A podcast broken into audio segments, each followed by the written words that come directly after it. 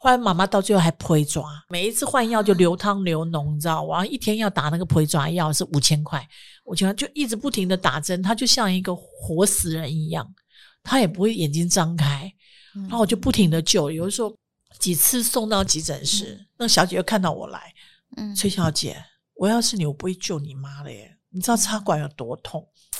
然后我就拿那个健保卡给他的时候，我说，可是医生就说我妈还有救啊。我做不出来，就这样放弃我妈妈。我爱我妈妈，其实那个选择很难。还记得当初的自己吗？想说的话，有多少人听得懂呢？照顾的漫漫长路上，先来一杯，我们再聊。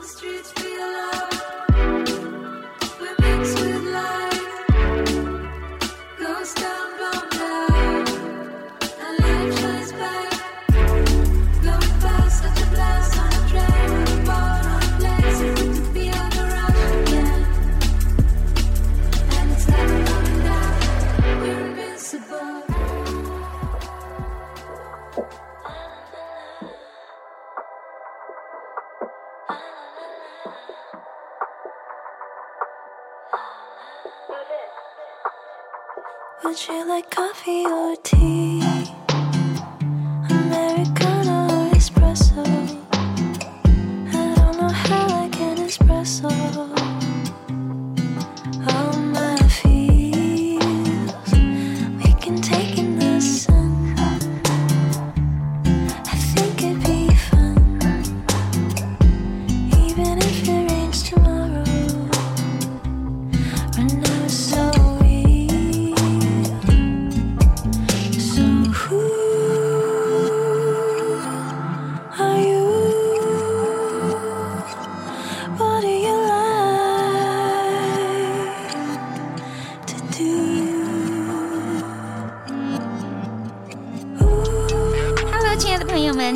好，非常欢迎大家再次收听我们的《先来一杯，我们再聊》。我是阿娥，今天邀请到这位好朋友，各位你可能从以前看过许多他在戏剧上面的表现。先讲那个花系列哈，我一讲到花系列，可能就要先二分法，知道一下你是哪一个年代的人哈。那个时候你会看到说，哇，演了很多富家千金啊，或者是坏女人，甚至是介入人家情感的小三。但是我私底下认识他，真的是一个温柔婉约，然后永远见到人都是称赞赞美的一个好女孩。所以我今天邀请到，这也是我的好朋友，呃，很高兴我跟他有共同的话题，就是我们真的都陪伴妈妈到最后一刻。欢迎我的好朋友，我们欢迎崔佩仪，佩仪好，嗨，阿伦好，大家好，我是崔佩仪。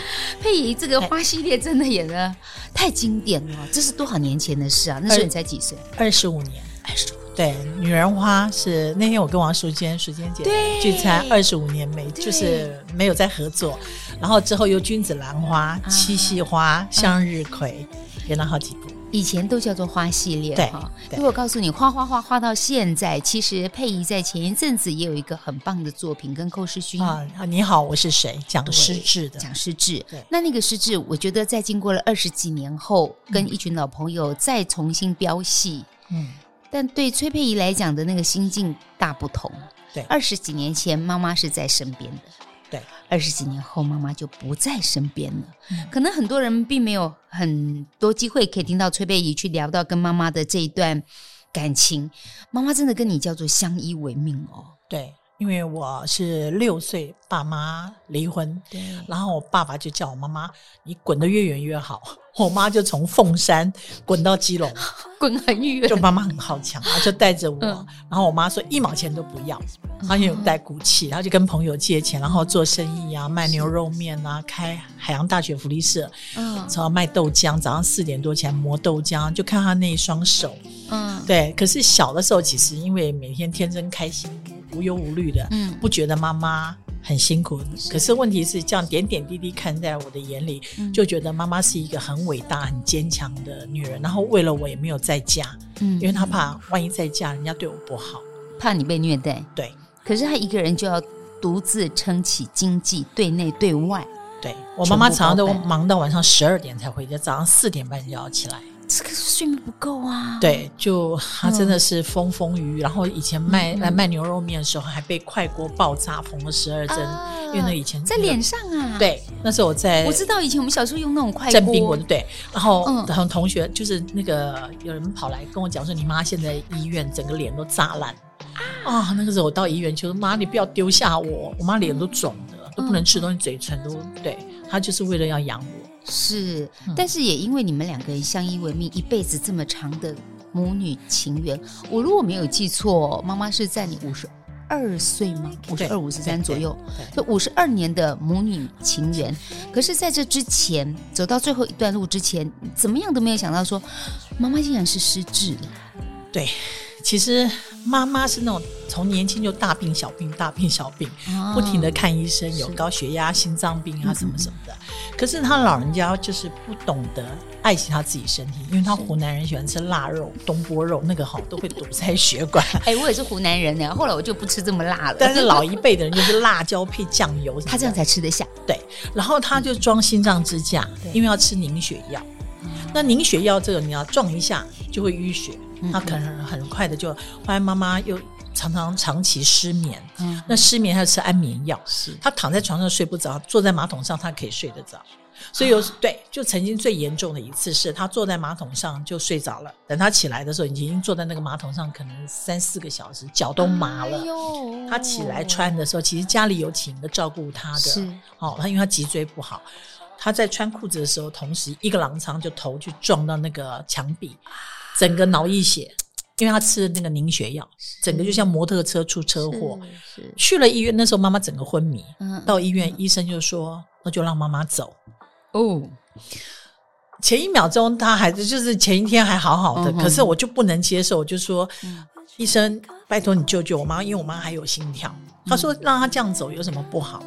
我说：“可是我妈妈就还没有走，然后我我老公在我旁边。那女人你知道，遇到事情的时候就会慌，只会哭。对，然后我就跪下来求那个医生，你知道吗？很有名的，他就说我这叫愚孝。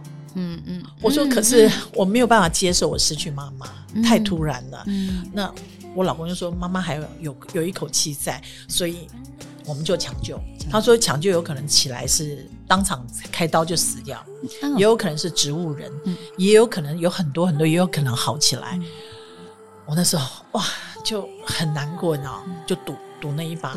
对，那时候我老公在 IBM 的时候有神官，他说：“妈妈，你活下来，让我有机会让你享福，你不要丢下佩仪。”其实我老公对我妈妈也很孝顺，真的真的。对我们妈妈，我们在外面等你开刀的时候，其实她耳朵还是听得到的。你要知道，这崔佩仪当年那种花系列的女主角哦，我告诉你，那追追她的人呢，就是叫做排队了。嗯、那为什么只有这个老公可以让她觉得很不错？其实是妈妈也加持了，也真的觉得这个人很好，就老实忠厚。哎，经过我们时间的印证，发现 Sam 真的是一个很好的人。其实有的时候在。对抗就是家人的时候，其实身边有一个伴侣，他支持你，没错，有我在，不怕。其实你会觉得妈妈怎么样，有一个人陪我共同面对，是我觉得蛮好。好，我们待会要来聊一聊佩仪和妈妈的这段相处，还有人生的路走到这个阶段，其实很多想法都在改变当中。我们今天特别呢，先来一杯，就是要喝一杯饮料。问了佩仪说，为什么我们要选这一杯金棘柠檬？哦，印象很深刻。是那个时候，妈妈啊，就是。快走到人生末期的时候，因为他那个时候一直在加护病房，然后经常要打一些抗生素，是，然后又插管、鼻胃管、尿管啊。都插，然后手绑起来，嗯，可能是药吃太多了，嗯，就火烧心，嗯、他吃不下任何东西，都要靠那个营养师打那种。营养的牛奶到他鼻子里面，嗯嗯、可是我就一直拼命的、很用力的救妈妈。嗯，然后妈妈那时候就说她很想喝金桔柠檬，要冰的，越酸越甜越好，因为她嘴巴苦，完全没有味道。嗯，后来我就想，妈妈都已经八十几岁了，嗯，她老人家想吃什么就让她吃，嗯，每一天都当成最后一天。嗯，对，我就喂妈妈吃，啊，妈妈就吃，哦，好舒服。来来来，我敬你，先来，我们也冰凉一下，然后我们顺喉一下。先来一杯，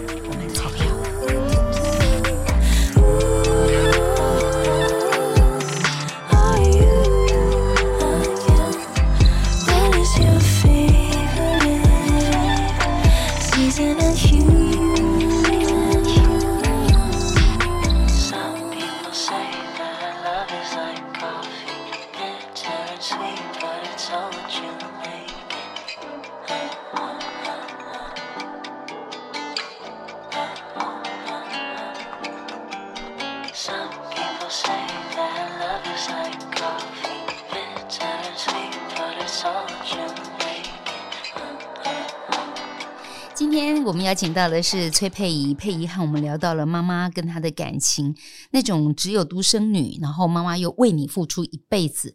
我觉得以前我们常看到这样子的妈妈，哎，就一辈子就不嫁了。坦白讲，她她有权利可以追求她的幸福，可是她会觉得说，为了你，我我不要了，对，我就是守着你，对。其实我觉得我妈妈让我印象最深刻的是，我国中那一年，嗯，住基隆，然后那时候是租房子在海事专科学校对面。哎、嗯哦，我们国中那年我们要讲一下，我们大概差不多同梯。对，你的同学是谢振武，对对不对？对对对。然后我们都是在国中，我们都在基隆长大，所以我们那那那一那几届的那个这几个人，哎，优秀呢，真的都 没有。OK，题外话回来讲到在国中的这个阶段，其实正在长大。对，那个时候就有一次。嗯一个台风很大很大台风，那时候我们是租房子，它那个玻璃哈啪啪啪就裂开来了，嗯，裂开以后那个水就一直往我的书桌，然后我的书都弄都打湿了。我妈妈就很勇敢，把那个书桌搬起来，就直接把我的那个木板床啊，嗯，拆掉那个板子，嗯，就直接靠在靠在那个窗户上面，然后就坐在那里，因为有风嘛，然后我跟妈妈就坐在那顶着那个风，那个水就一直往里面灌，我妈全身都在发抖，可是呢，就是她发抖的同时叫我不要怕，他发抖，然后叫你不要怕。对，因为那时候停电，又刮风下雨，嗯、我就觉得我的妈妈好辛苦哦。嗯、然后我就那个时候想以前还没有电电话，是跟人家租的合用的呢。我就告诉自己，蔡佩仪，你没有后台，你将来一定要给妈妈，就是我我自己立下心愿，就是我要给妈妈买一栋房子，嗯、就是遮风避雨的，不然我不会嫁人，因为我妈妈太可怜。嗯，对，他把全部的心力都放在你身上，哎，好勇敢。我们当年的台风天都是这种场景，真的淹水淹到脚踝，淹到家里面，然后那个呃门窗都快要被吹跑的那一种，然后有板子就拿来撑，啊有有钉子就拿来钉，这样子。就很可能。那我妈妈以前就说，哦，够屌啊不。出不会起，房子会飞走。哇，现在有这种水泥的房子，就不会担心像我们小时候的这种问题。对。可是你看佩仪在讲到这个的时候，那个真情流露，就是想到妈妈为你所做的牺牲很大。对嗯，六岁的时候，他就跟他的先生两个人就分开的。但坦白讲，我也很惊讶，因为爸爸妈妈他们是轰轰烈烈恋爱的呢。我爸爸是那种。嗯呃，比较军人嘛，海军陆战队第一期，oh. 就是比较军事的那个一板一眼的。那我妈妈脾气呢，也不是那种啊，老公回来会服侍你脱鞋什么，她也很有个性，很有想法。一个是骡子，一个是响马，哎呦，山东人嘛，嗯嗯，那有话就家里经常会乒乒乓乓这样摔东西。嗯、像我爸爸要是我妈妈她客人来哈，她、嗯、的同学来，如果我妈妈没有盛饭，我爸会把桌子掀掉的那种。哦，对。他是属于那种比较大，然后我记得小的时候，我爸爸妈妈常打架，嗯，然后我都躲在桌子底下在发抖。嗯、其实有的时候我觉得这样离婚反而是好，因为我如果长期一直在这样的家庭里面哦，就氛围不是很好，反而我的人格是偏差的。嗯，那我跟着妈妈，妈妈虽然不能给我很优渥的环境，可是是给我一个家的感觉。不会。可是他们当时其实真的，你那么小，他们要逼问你，你要跟谁？这个、有。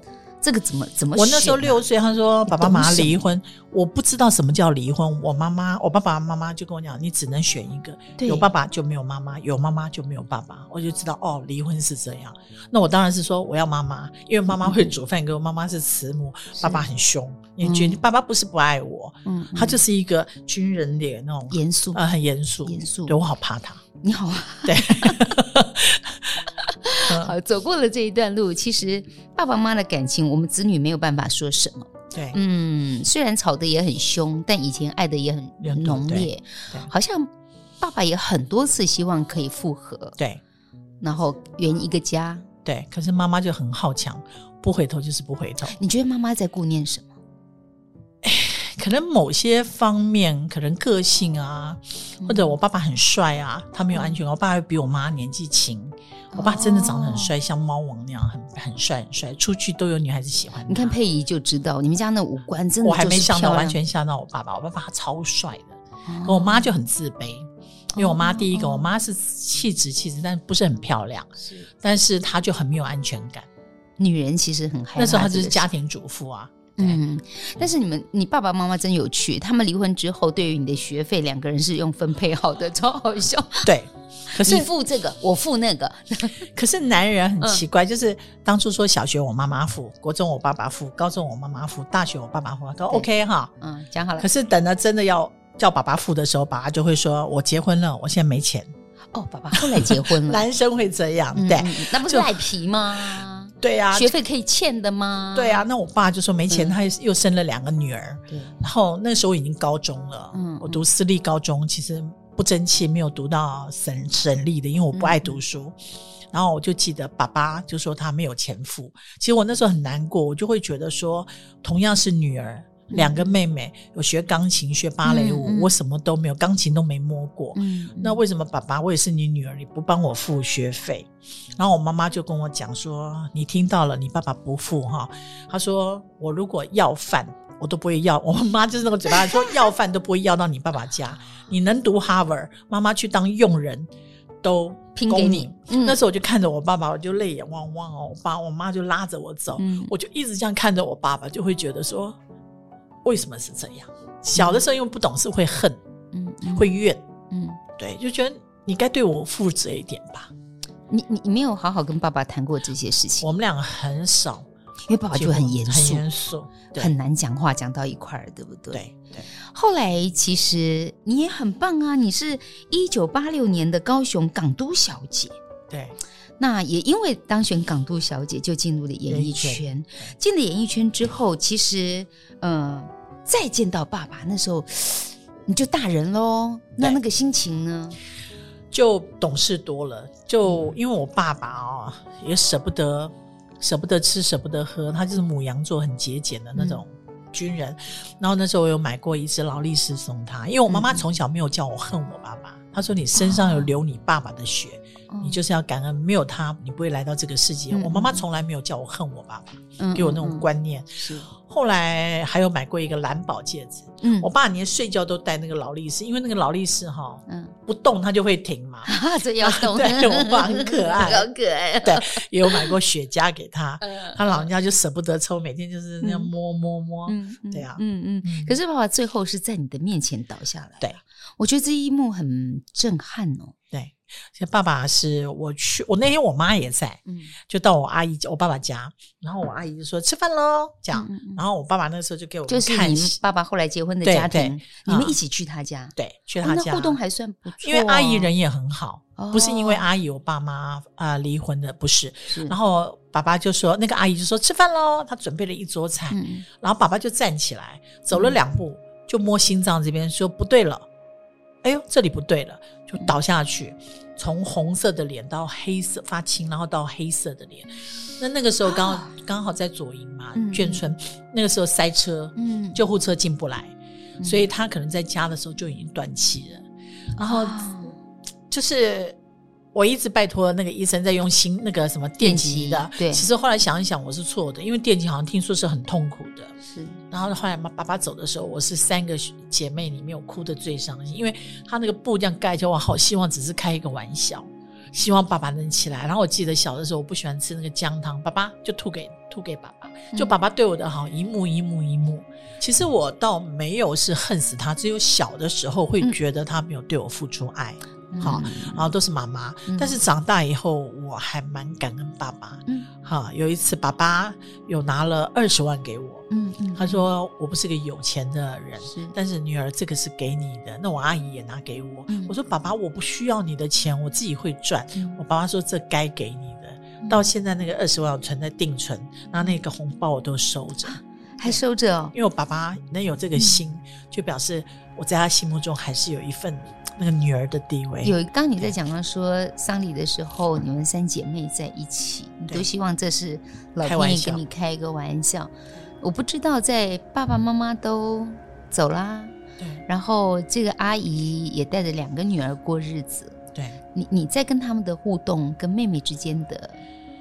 因为我爸爸当初一直认为我可能嫁不出去，因为我太孝顺。嗯，啊，你太红了，那时候真 红啊！没有没有，崔佩仪那时候，他是觉得我太爱妈妈，不会有男人愿意这样子，就是对，就是娶老婆，然后就跟一个对跟两 个妹妹讲说，如果你们结婚，多生一个给姐姐。我最放心不下的就是大姐。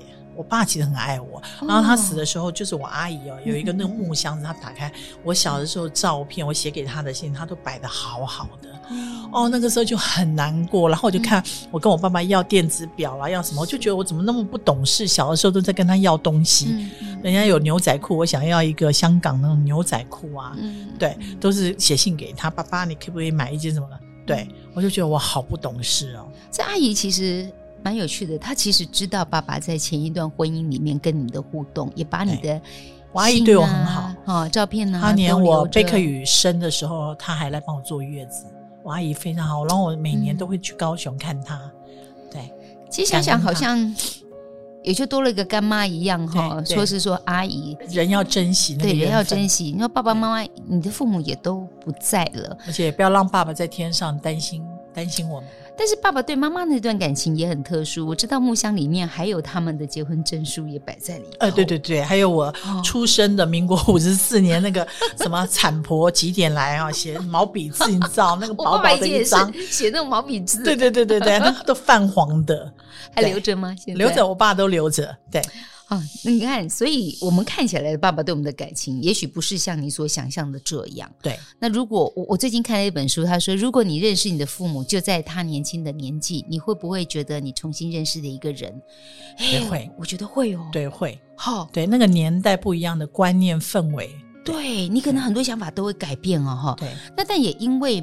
你最后选择和妈妈在一起，那妈妈的一切等于就是你一个人承担下来了。对，你一直在花很大的心力。我们看到许多报道里面都讲到崔佩仪都是在照顾妈妈、照顾家庭、照顾儿子，都在照顾他们。那对妈妈的这种照顾的感情特别不一样，因为那是回报父母恩，所以妈妈常常有这个痛那个痛，有一些病痛在其中。那当你在看待妈妈生病的这个历程的时候，我们身为子女，真的是巴不得替她疼，替她那个，可是不可能。怎么办？你怎么去面对妈妈？她就是老了，她就是有这些状况跟问题。其实我可能，我觉得我有时候觉得我是一个很负责任的人。你啊，比方说，我今天、嗯、呃妈妈哈，她养我小，我养她老，所以不管她去看哪一科找名医，嗯、她都要说女儿你要陪着我去。嗯，他比较有安全感。嗯，那有时候他有情绪，年纪大了哈。嗯然后你必须要承受那种他的他的情绪，嗯、然后不停的摔，不停的，你就会觉得哇，怎么那么累？你都听不懂。嗯、那儿子呢？生下来他小男生嘛，在学校难免会跌跌撞撞，嗯、或者功课的问题，很多的问题。嗯、其实我觉得照顾的人真的很辛苦，因为什么？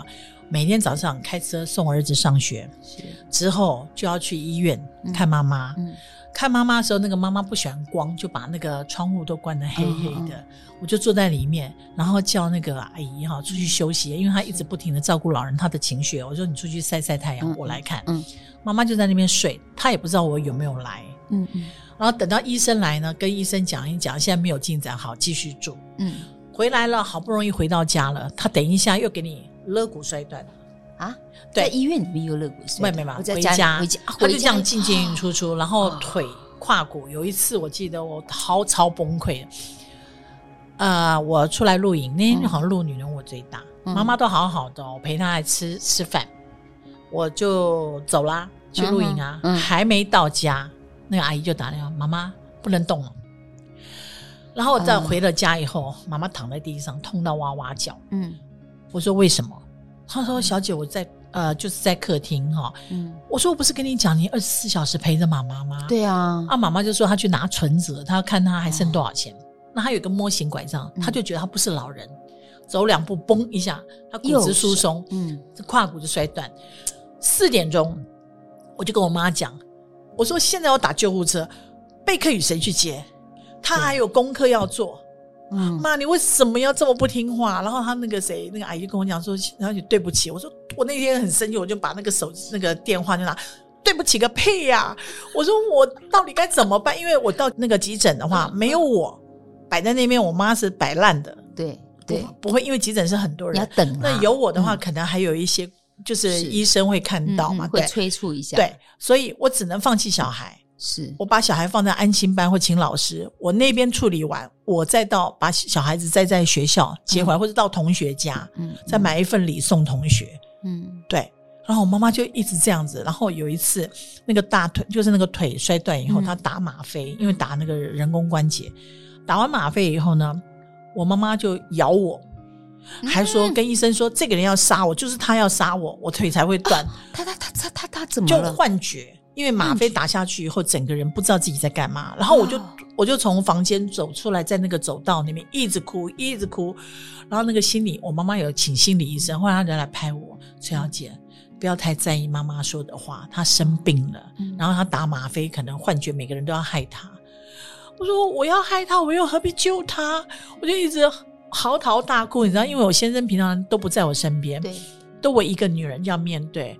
有时候我身心都觉得我快病了，然后有时候我跟妈妈玩，我回家照顾小孩的时候，有时候就会情绪对孩子吼。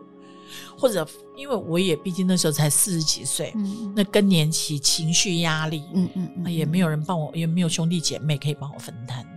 有时候想想，有兄弟姐妹真的蛮好的，对啊。不过也不一定，有时候那个手足也是吼 打得很厉害，反正就没得选。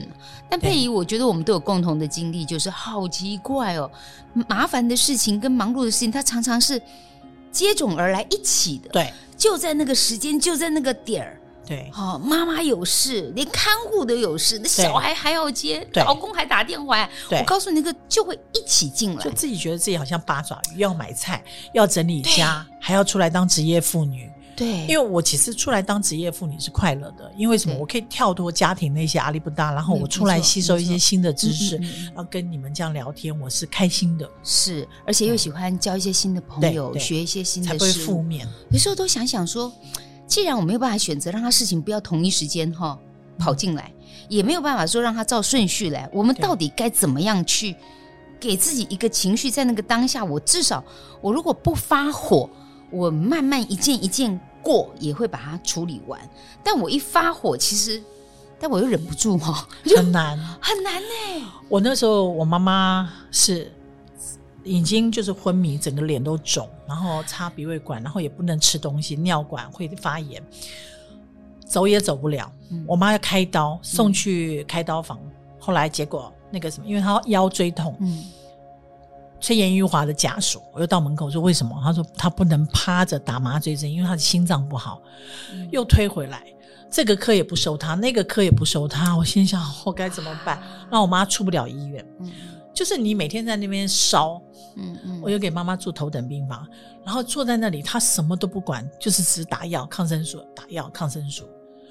然后我那个时候真的求助，有一天我就跪在那个窗前，你知道，我说妈妈是个好人。可是为什么老天爷就是一直让她受尽晚年受尽这么多的苦难？如果我可以用我的福报或我的寿命来抵妈妈，要么就让她走，要么就让他好起来，这样他折磨很可怜，那种脚也肿都烂了，你知道？后来妈妈到最后还赔抓。整个因为抗生素打都不不对了，整个全部流，每一次换药就流汤流脓，你知道？然后一天要打那个皮爪药是五千块，我觉得就一直不停的打针，他就像一个活死人一样，他也不会眼睛张开，然后我就不停的救，有的时候他心跳只有三十五，在家里，然后我买那个高压氧的机器，然后这里鼻子都流血，因为要扣着嘛，嗯嗯，几几次送到家护那个就是急诊室，那个小姐又看到我来。崔小姐，我要是你，我不会救你妈了耶！你知道插管有多痛？然后我就拿那个健保卡给他的时候，我说：“可是医生就说我妈还有救啊，我做不出来，就这样放弃我妈妈。我爱我妈妈。其实那个选择很难，真的是叫做天人交战。如果让我们再重来一次，假如最后也是要走，真的就想说，那就缩短那个时间。对，可是当下谁知道？”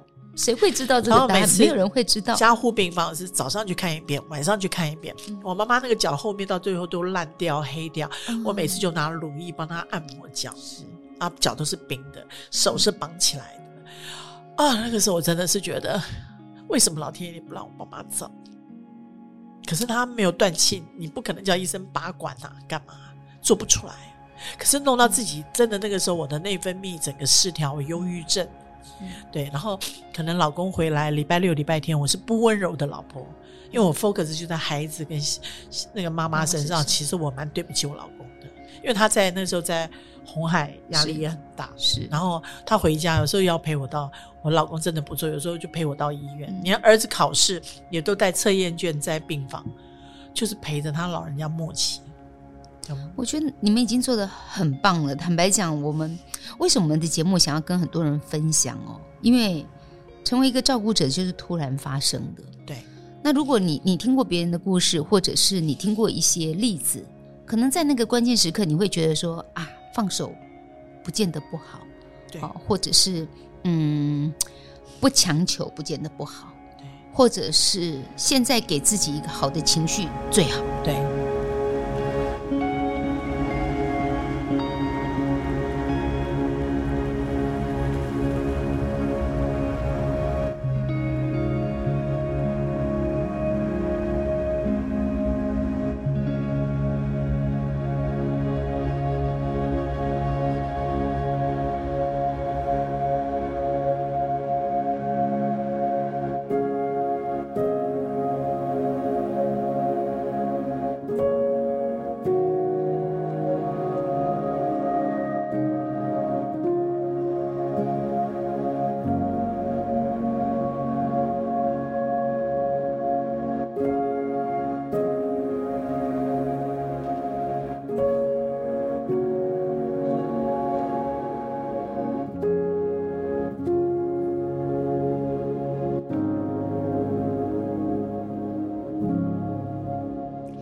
高兴今天我们和佩仪聊到很多和妈妈的相处。那个年代的女人哦，不容易，嗯，并没有太大的能力可以赚大钱，因为没读什么书，逃难。对，对，因为要能够做的大概就是用劳务去换取，譬如说像佩仪的妈妈就是卖牛肉面啊，卖牛肉面啊，在福利社啊，福利社做豆浆。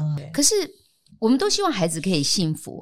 妈妈对于你的这个老公其实是佩服的。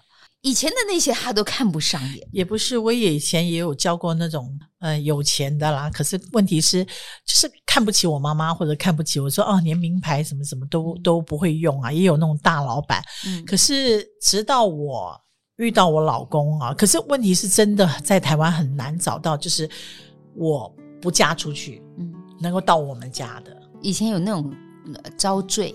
对不对？对，进来我们家的。对，那老天爷真的可能对我很好，嗯、就是让我，因为我先生可能真的爱到了，所以他什么都愿意，我愿意，我愿意。嗯，嗯然后他当时知不知道你是大明星啊？他第一天不知道，哦、可他第一天看到我就很喜欢。对，我也不晓得，这是真爱。哎、就 就他知道你这么有名，搞不好他不敢。哎呦，崔佩仪，那时候他只是一个公司的小职员。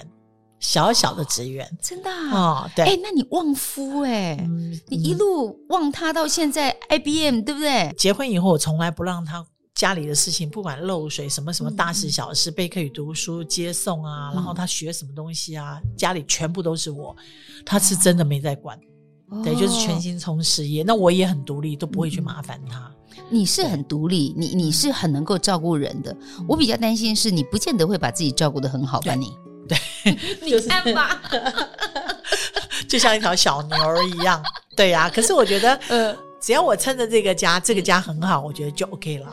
我，我就是为了一个家。忽然有个感觉，觉得佩仪，你何尝不像你妈妈？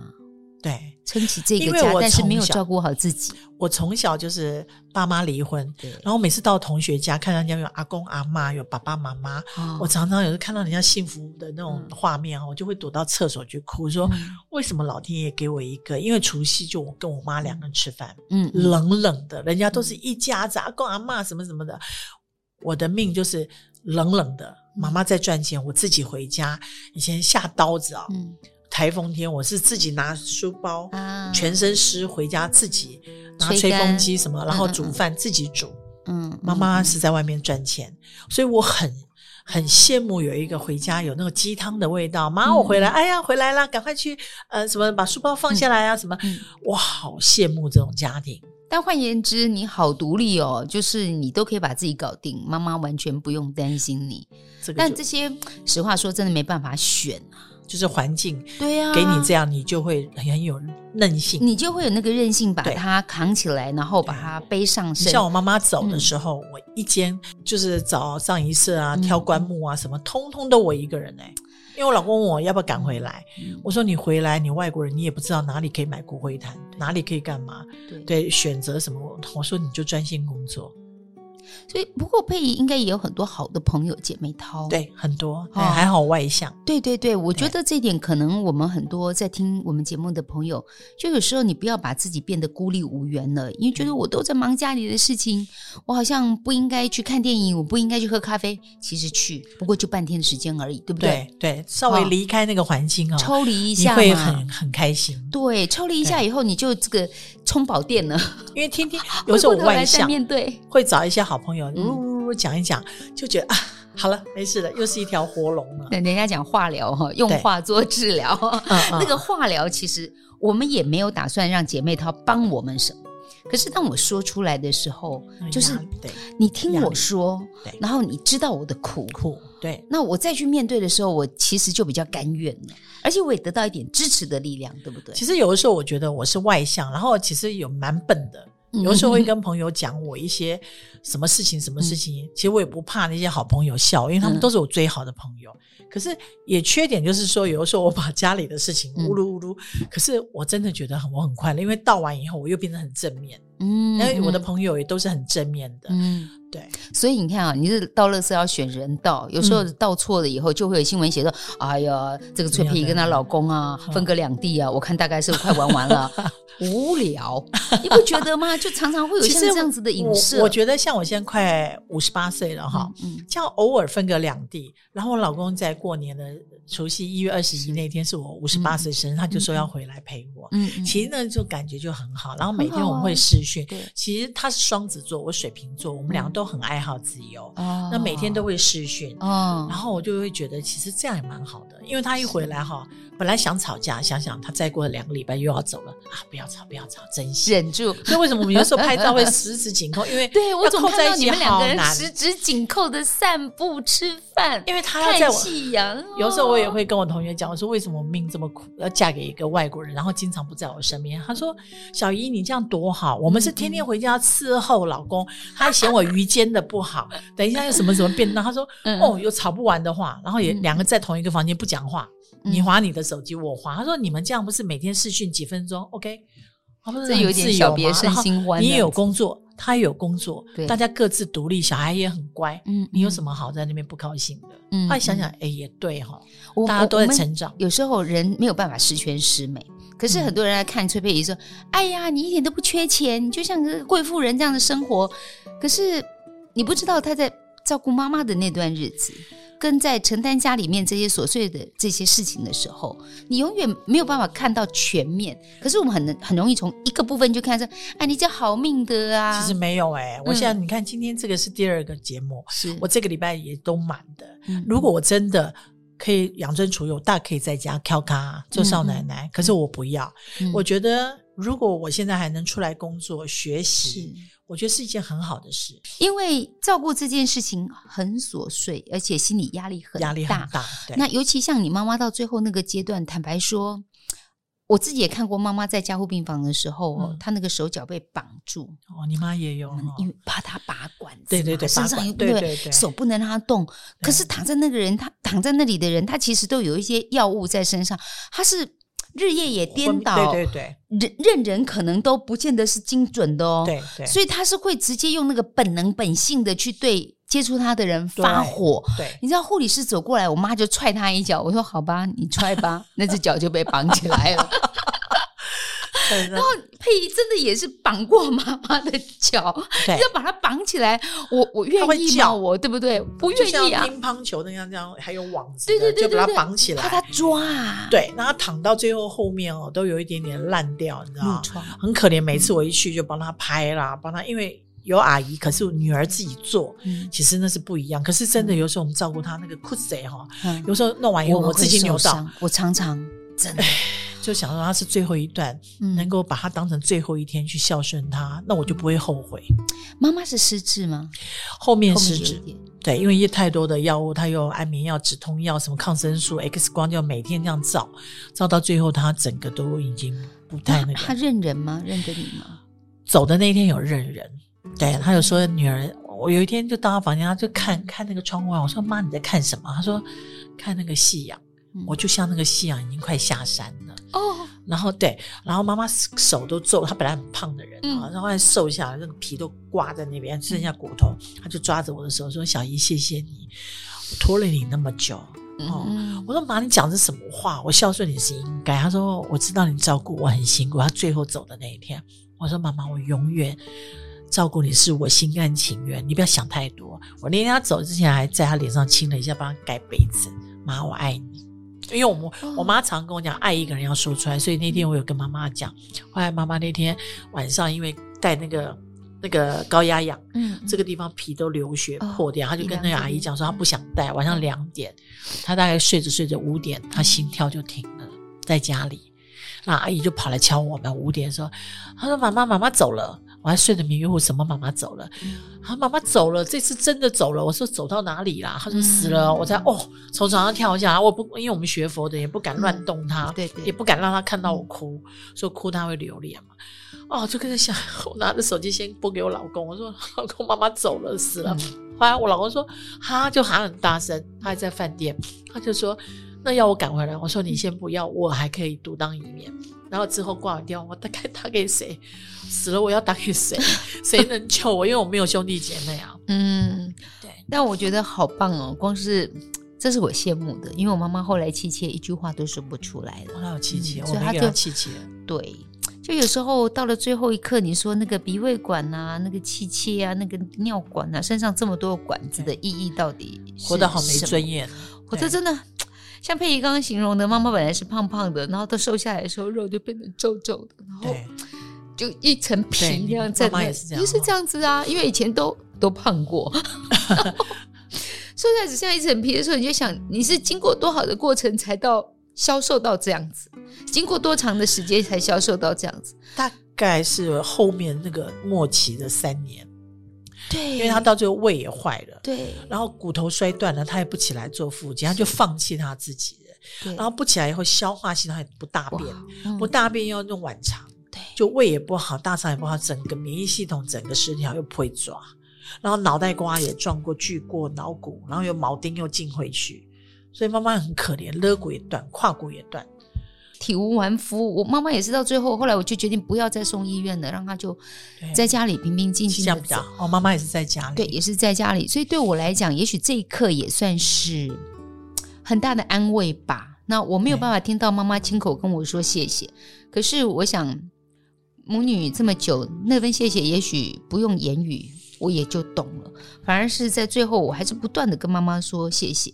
那我我其实很感谢这段路途上面我的先生给我的支持，嗯、那我觉得也是很有智慧的一个男人哈，就他很聪明，他对我好，我将来一定会对他妈妈好。对，哇，你看就跳文哈，没有，我也是常跟我老公讲，我说他现在住在拉斯维加斯，他住在他妈隔壁买了一个房子，我说你要好好孝顺你妈，嗯、你还可以吃到你妈妈做的饭，你妈妈现在还很健康。我说妈妈就一个。真的。对，要好好珍惜。我说我现在想要吃妈妈煮的红烧蹄膀什么，嗯、根本只能靠我的回忆了。嗯嗯。那我先生我蛮感动的是，他前一阵子不是十月份回来嘛，对。一个月，他隔离三天以后，第四天他就陪我去金宝山，嗯、我们就坐在妈妈的坟前，我们跟妈妈聊天聊了一个一个多小时，还用贝克语视讯，咖啡续杯了几杯，就觉得这个男人，我不是要他多少钱，而是他真的有把我的妈妈当成他的妈妈。我是一个很孝顺的人，这是我的死穴。嗯，只要你孝顺，就尊敬我妈妈，我为你掏心掏肝，我都 OK。嗯，就是个好男人，我觉得。我觉得那个陪伴对我们来讲就好重要哦。对，对，而且他真的是给你全力的支持，就是需要什么很大的空间。他对你妈妈也很好。对，哦，我想妈妈应该很开心，你的人生路途有找到一个这么好的伴侣。对，好，妈妈放心。她很放心，对。然后其实你这种爱照顾人的个性，大概也没有因为妈妈就人生画上休止符而停止。你照顾你儿子，然后照顾你老公，老公其实就算不在身边，坦白讲，你你的、那个、心都在一起。对你，你是家里面很重要的一个支柱，哎，撑起这一个家来。那我觉得在接下来的日子，人生都会有一些慢慢走到。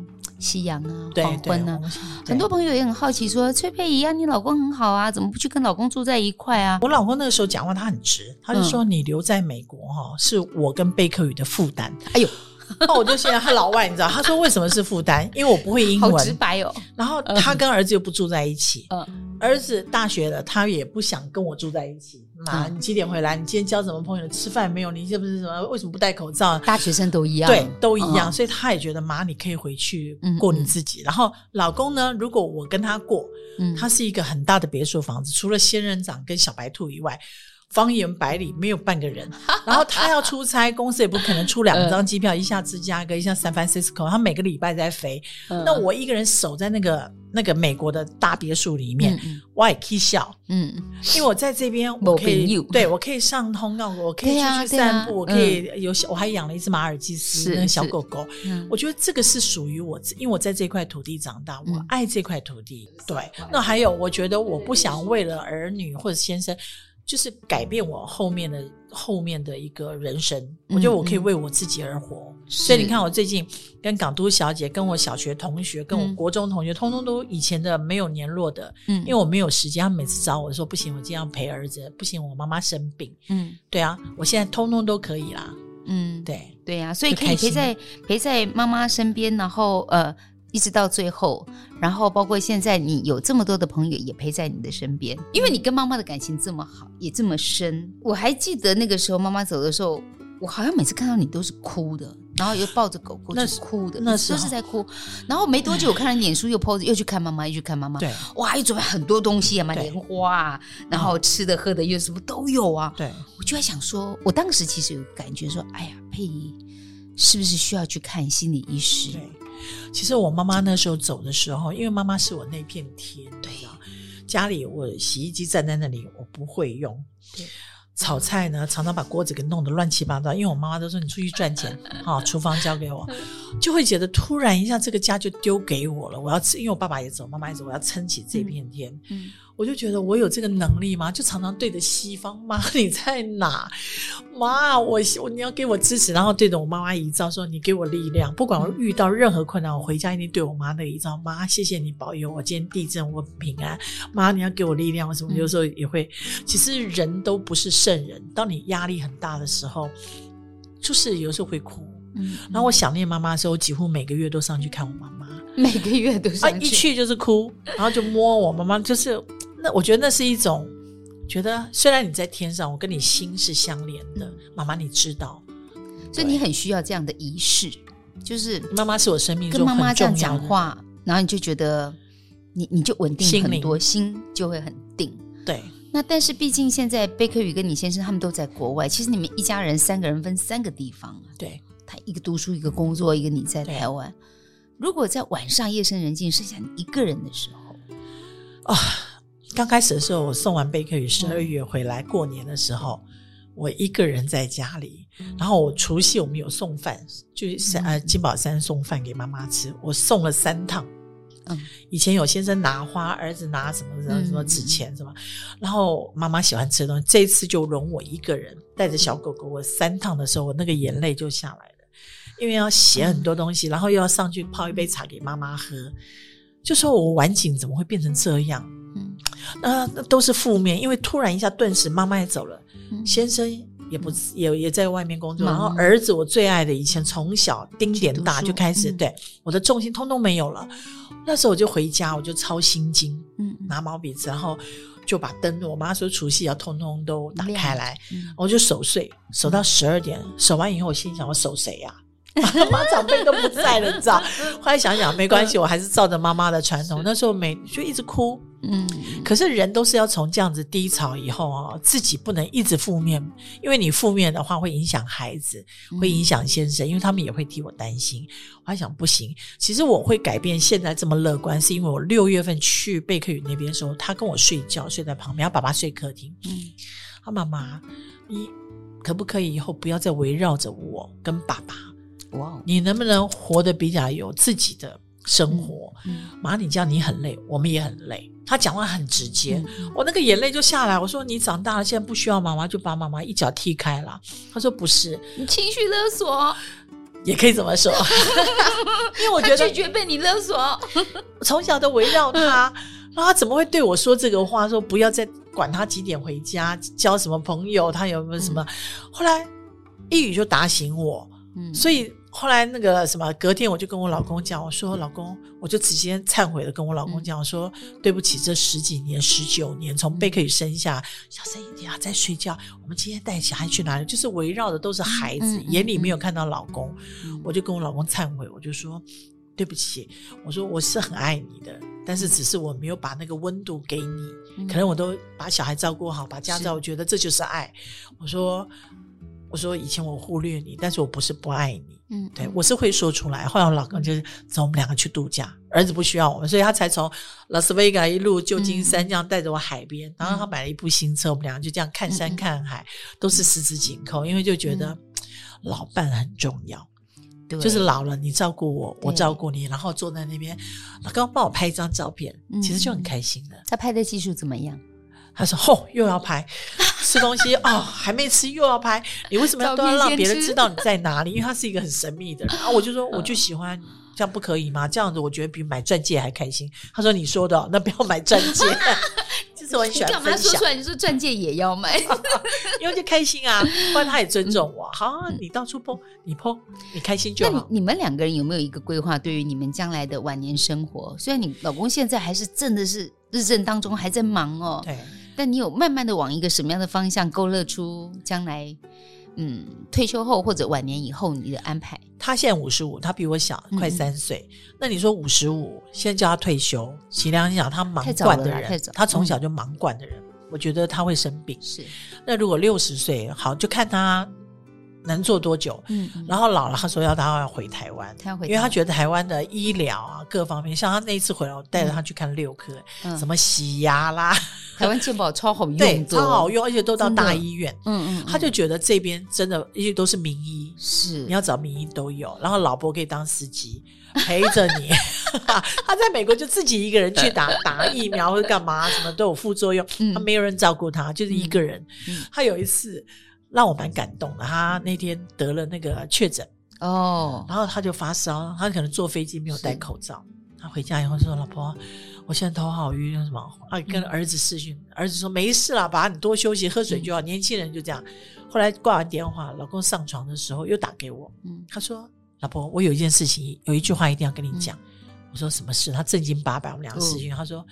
你是我这一辈子最爱的女人哦！我说你那边地震吗？两百分。我说你那边地震吗？因为他很少讲这种甜言蜜语。他 说他怕他今天睡了觉，以后起不来了，嗯、或者他真的不就是走了。每一天都要讲甜蜜的话。后来我突然就觉得，哦，我老公怎么那么感性？这一句话够了，跟着他一辈子够了。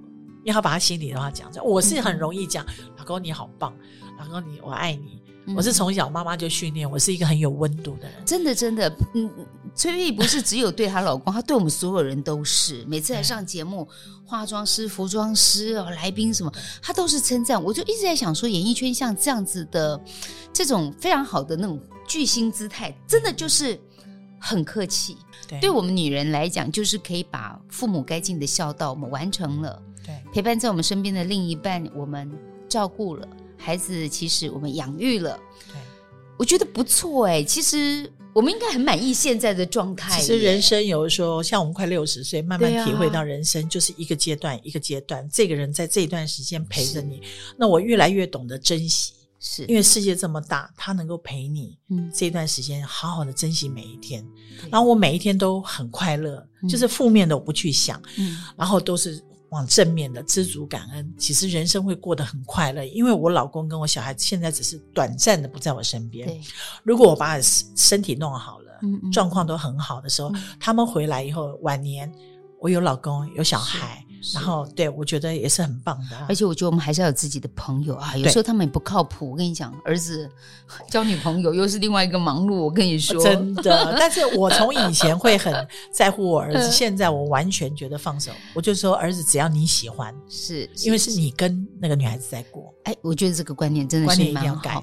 我想佩仪经过了照顾妈妈这么长的日子，其实不是只有照顾妈妈，照顾狗狗也是她。哦，那个感情很丰沛哦。我每天都跟我的小狗马尔济斯那个妹妹啊，她是贝克与小六的时候的生日，也十岁，也也也很老了，很老。我都每次哦晚上很聪明哦，跟我睡，我都会说妹妹谢谢你，还陪着妈妈，这样让妈妈有亲人，妈妈好爱你，你要多活几年。我也是跟她讲好话，她都听着我，她就会舔我嘴巴，她意思也是我爱你。因为虽然她是狗，可是她在我生命中现在很重要，就是我的女儿回家，她会摇尾巴啊，欢迎你。不然你看，开了门空荡荡的，那只狗多重要的，都要经过一些历程。我不知道佩仪怎么看待说你走过了这么长一段路，陪伴妈妈到妈妈呃能够圆满了，然后你你你这么思念妈妈，经常想要去跟妈妈说说话。对于很多可能还在照顾路上的朋友，你曾经有过的这样的经历，你会给他们一个什么样的建议呢？其实每个人的孝顺的程度都不一样，有的人可能照顾他会发脾气，对呃生病者发脾气；嗯、有的人是就是默默一直付出，一直付出，没有什么对与错，只要你自己心甘情愿走出。就是说，如果我今天照顾我的妈妈是这么累，可是问题那也是一个过程。回想起来，自己觉得，可是我真的觉得。我不应该给妈妈插鼻胃管、插尿管这些，因为不会当下其实就是孝顺，就是这么做了。那可是那个心情最重要。事后就会觉得，为什么我要这样？每次让我妈妈插那个管，嗯、后来想想，我妈妈这六年来活得也很没尊严，因为不能自己洗澡，就是那种仰赖别人帮。对，其实我我觉得我不应该是这样。我所以，我老了以后，如果我真的生病了。我就自然让我自然，我不要插管，我也不要，因为我不想拖累儿。我也反对插管哦，但是我有一个朋友，他在很紧急的状况之下，帮他爸爸做了插管的决定，啊，救救活了，救活了，救回来了。那就是像你刚刚我们的妈妈一样，就生活都需要靠别人服务跟照顾。他就看到爸爸的生命也在慢慢的消退的时候，他就自责，他当时是不是错了？他就问我，他问我的时候，其实我确实是反对插管，可是当他问我的时候。我没有责备他，我跟你讲，你好棒，你做的最对的决定，因为你当下勇敢承担了。那个当下真的很难，当下因为就是说一定很多人去批评他，你干嘛这样做呢？可是他是承担责任、负起最大、最辛苦责任的那个人。你看朋友跟我问我这句话的时候，我真的不忍心告诉他，对呀、啊，你错了，应该不要给他插管。其实我我就反过来了，每个人可以有自己的想法，可是当一个人已经做了这样决定，他已经扛起这个承担的时候。你要肯定他，否则他会活不下去。你要支持他，没有人想要去当这个照顾者，没有人也想要躺在那边被照顾。可是他就是发生，只是照顾的人。可能要有情绪的发泄，不然的话，天天跟那个生病人久了，你会照顾的人也会也会哭笑。所以我说要去喝个咖啡，看个电影，或者晒个太阳。对对，那个时间没有很多，你不要讲不行，我不能快乐，我不能够去吃饭，不能不行。你可以对，因为回来你可以有更好的能量，对对不对？去面对你面临到的这个困难，太棒了！我觉得每一个人如果都可以用这样的心情来面对，哈，嗯，当下就是最好，对。